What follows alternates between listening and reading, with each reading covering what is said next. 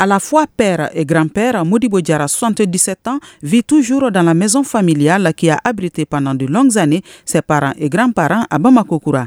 Il estime que le vivre ensemble, la solidarité, le soutien et l'entraide constituaient la force de la famille malienne.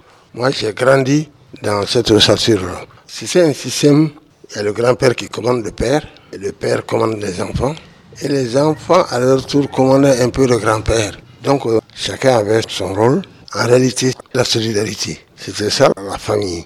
Le septuagénaire regrette cependant l'éclatement de certaines familles élargies au Mali, un phénomène répandu et très complexe selon la présidente de l'association Femmes d'Espoir Mali.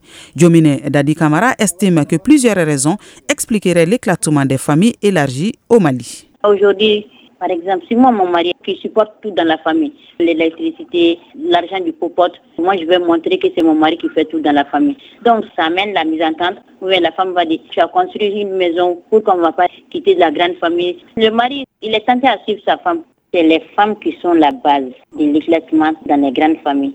Néanmoins, s'éloigner de la maison familiale peut parfois être l'une des solutions à d'éventuels conflits, selon Hamassissé, coordinateur national d'Éveil Mali, ancien membre du Conseil national de la jeunesse.